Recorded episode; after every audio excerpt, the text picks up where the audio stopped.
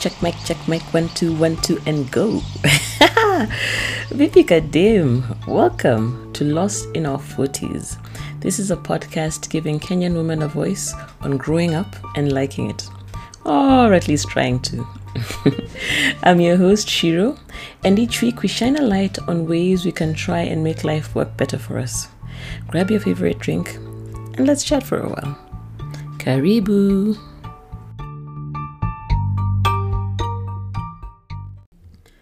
Today, in our episode, we move a little to the dark side. And it's an unhappy dark side, actually. It's a super important topic that doesn't get much um, airplay. And it's coercive control.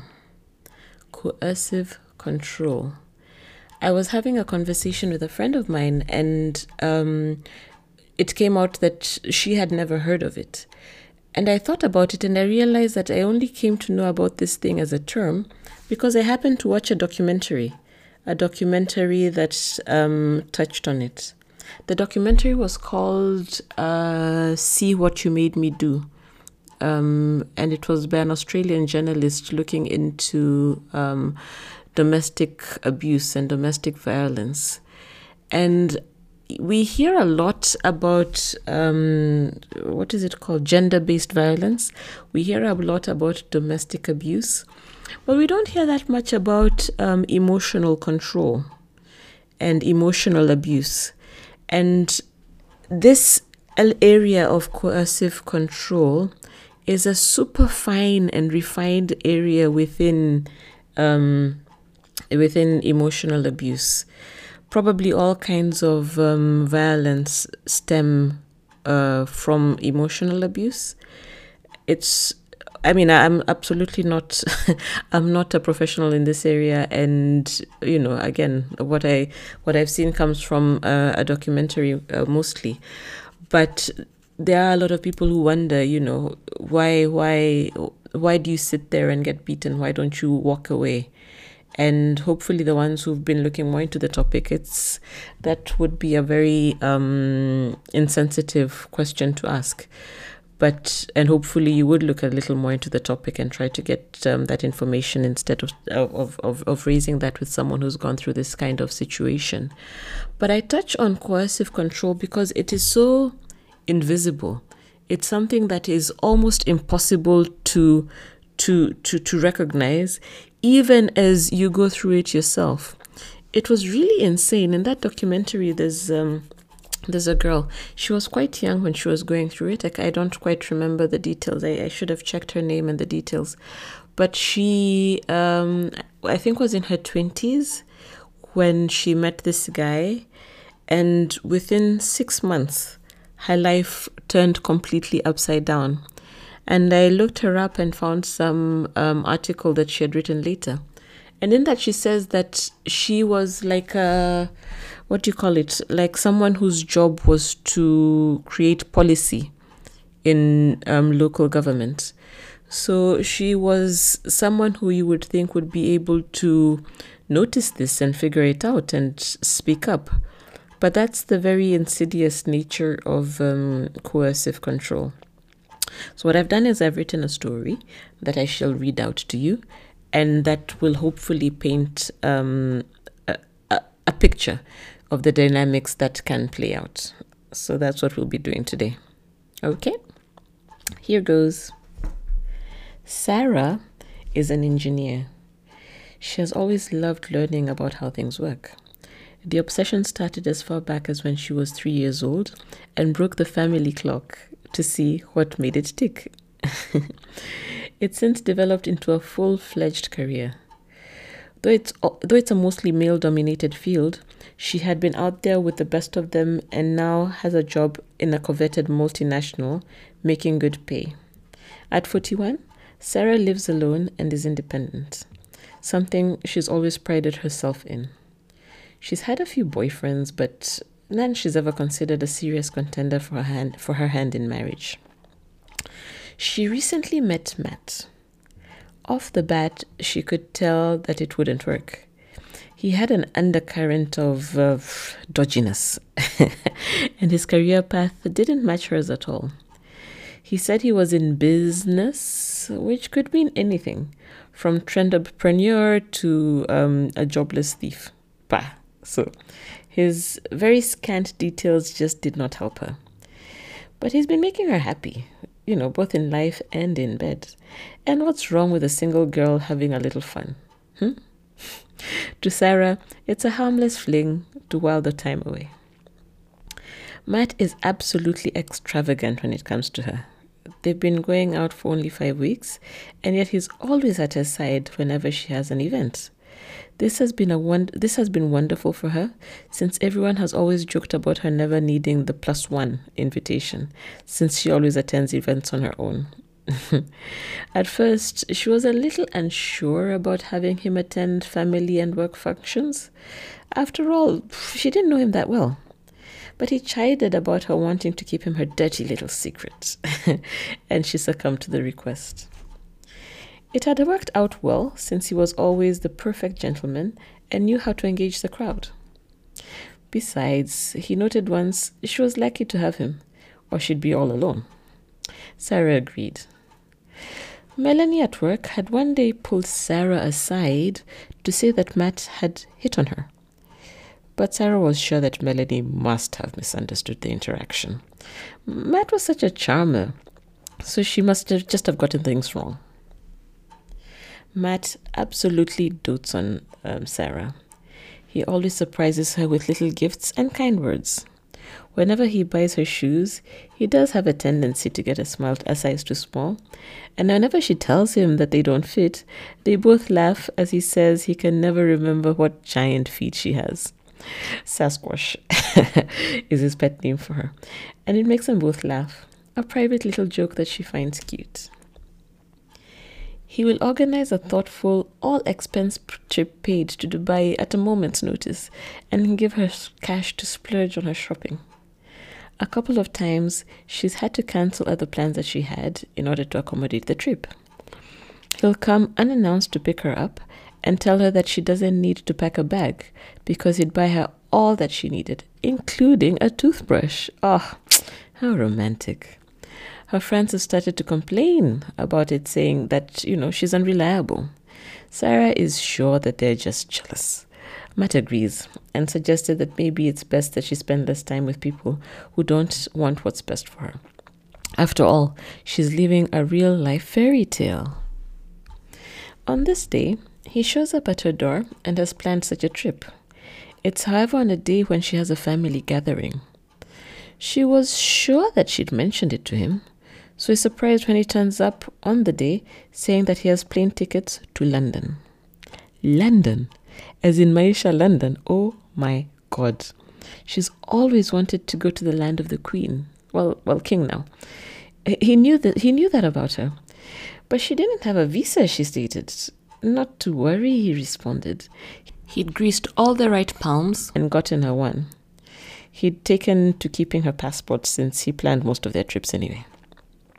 It was such an unusual arrangement that he'd managed to get her a visa in the form of a letter from the British High Commission to use as her travel papers.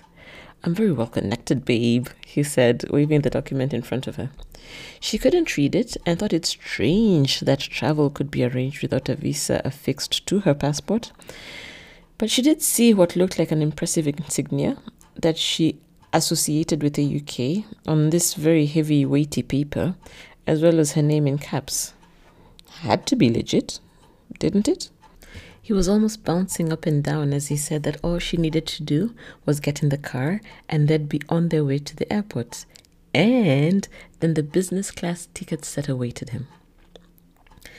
"But today's my mom's memorial," she'd counted. I, I, I told you about it." "Your mom's memorial is on Thursday next week," he said, noting the actual anniversary date of her, pass- of her passing. He looked at her quizzically, as though not understanding why she'd say that.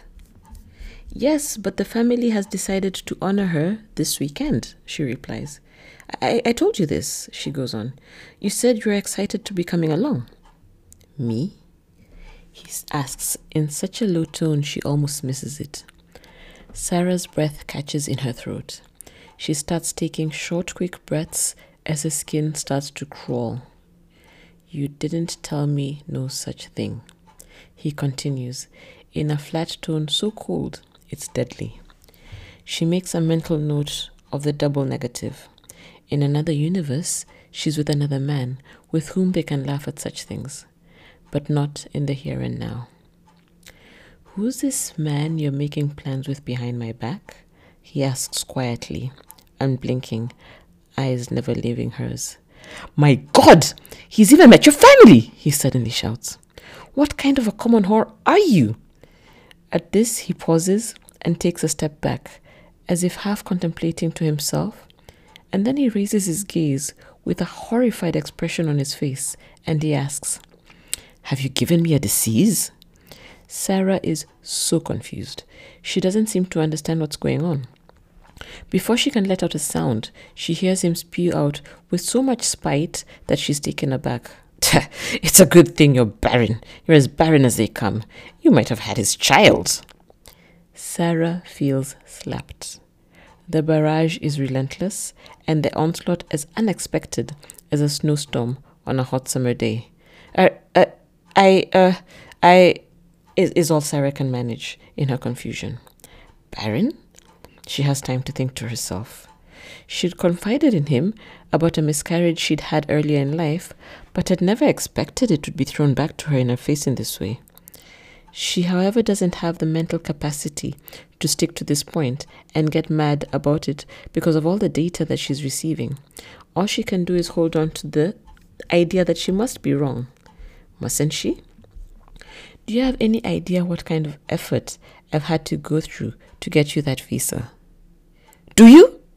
He shouts. At the emphasis of the last syllable, Sarah flinches. There's a part of her in another universe telling a calmer man that she didn't ask him to do anything, but somehow she senses that this is not the appropriate response here. She can only shake her head slowly, lowering her eyes to the ground. Tears start filling her eyes.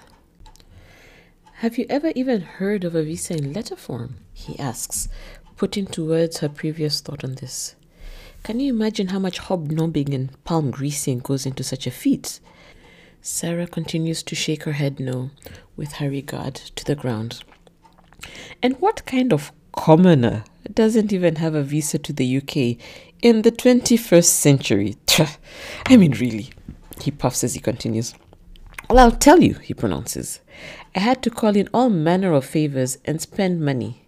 More money than you even make in a month. And that's even including your taxes. She flinches at the mention of her pay. She told him that she was worth much more than what she earned. She'd always felt that the dynamic at work was skewed against her as one of the handful of women in her team. And all for what? He all but spits out.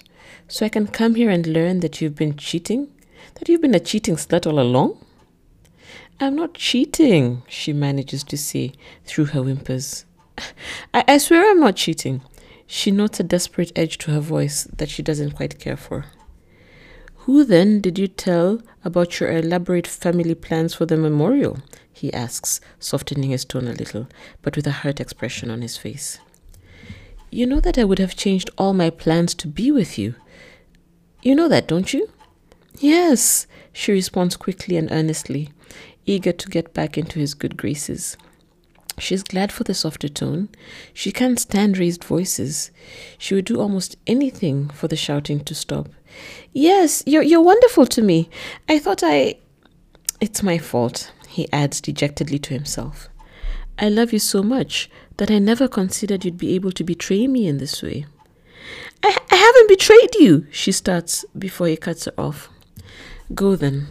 Go to the memorial with your new man, he says. A date to commemorate your mother's death, he scoffs in disgust. As if he had not just a second ago said he would have been her date. He makes the idea of a date sound so base, worldly, and dirty. I don't have, she tries to defend herself before getting cut off again. It's always the same with your type. At the word type, he waves a disgusted hand in front of her, as though sizing up an unworthy pig for the slaughter.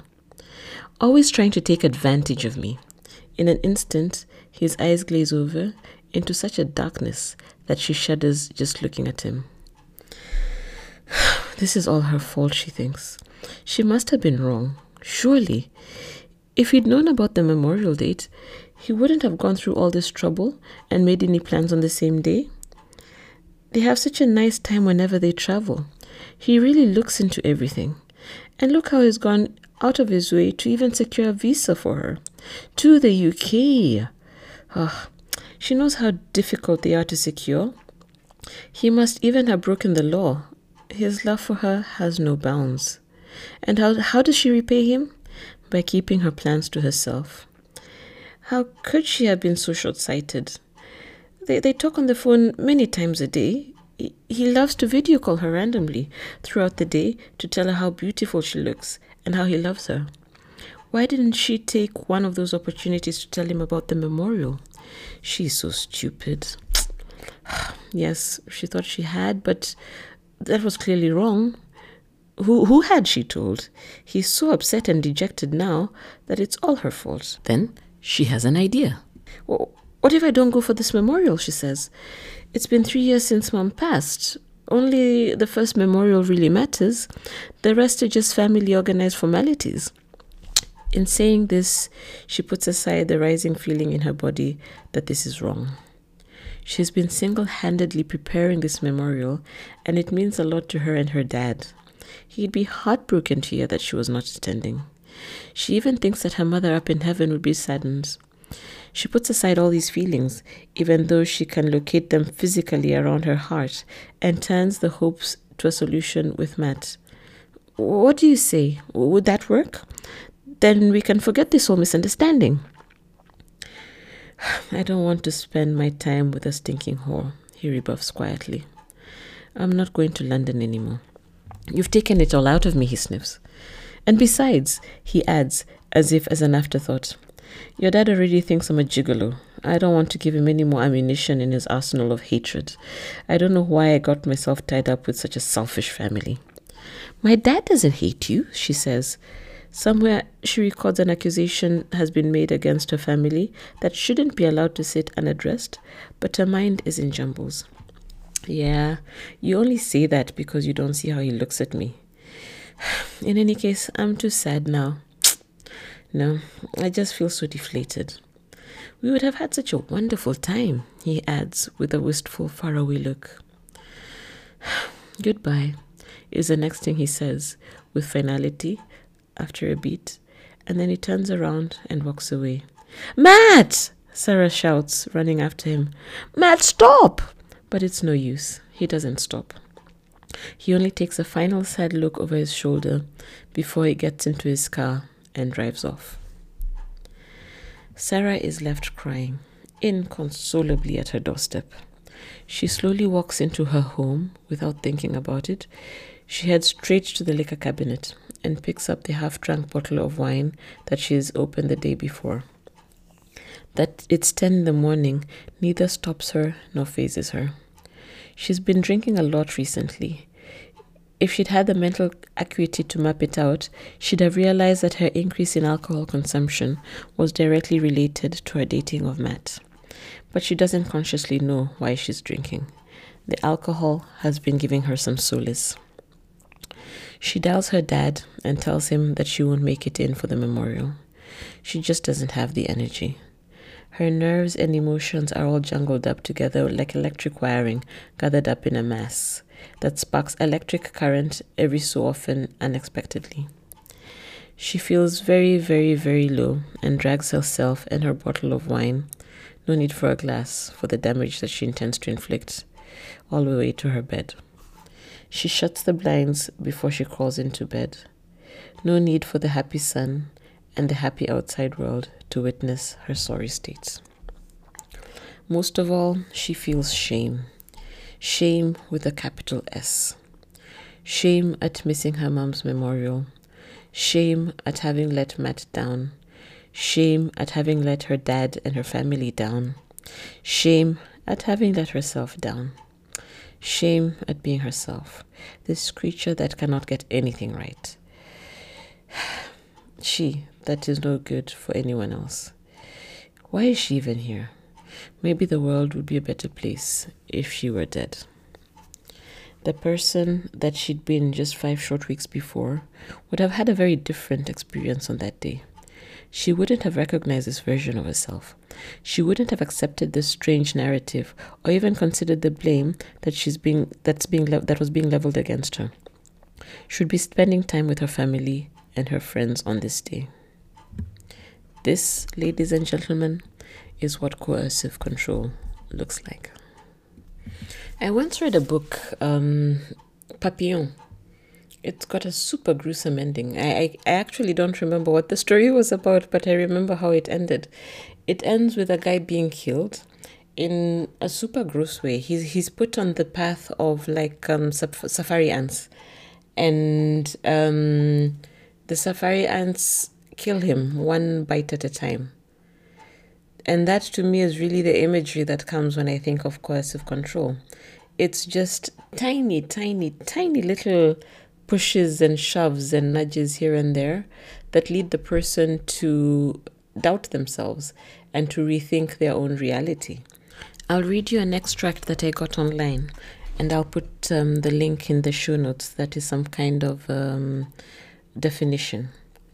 Covert abuse, on the other hand, is extremely difficult to recognize. Small, subtle, petty, and seemingly insignificant manipulative behaviors played out and repeated over time and interspersed with changing tactics, about turns, and generous, kind, and loving acts and behaviors gradually brainwash the victim whilst remaining almost completely undetectable to anyone else. Simultaneously, the abuser works to undermine the victim's self-belief and the trust between her and her friends and family using sly jokes, smear tactics, guilt trips, crazifying to cast aspersions on her integrity and the integrity of her support network. The coercive nature of the control means that you may not always be aware yourself that something's going on. So the best guard is to trust your instincts. If your gut tells you that something is wrong, it probably is. Let's trust our guts. Let's keep safe out there.